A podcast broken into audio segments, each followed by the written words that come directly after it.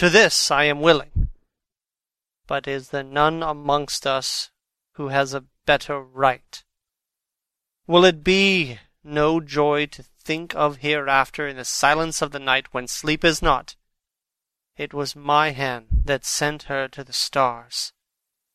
It was the hand of him that loved her best, the hand that of all she would herself have chosen, had it been to her to choose.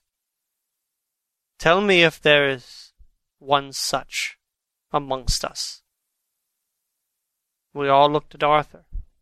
He saw, too, what we all did, the infinite kindness which suggested that his should be the hand which would restore Lucy to us as a holy and not unholy memory. He stepped forward and said bravely, though his hand trembled and his face was pale as snow, My true friend, from the bottom of my, my broken heart I thank you. Tell me what I am to do, and I shall not falter. Van Helsing laid a hand on his shoulder and said, Brave lad, a moment's courage, and it is done. This stake must be driven through her. It will be a fearful ordeal.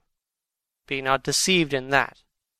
But it will only be a short time, and you will then rejoice more than your pain was great.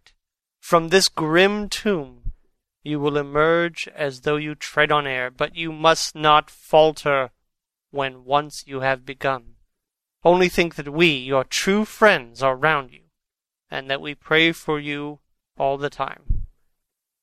Go on, said Arthur hoarsely. Tell me what I am to do. Take this stake in your left hand, ready to place to the point over the heart, and then the hammer in your right. Then, when we begin our prayer for the dead, I shall read him. I have here the book and the others shall follow, strike in God's name, that so all may be well with the dead that we love, and that the undead pass away.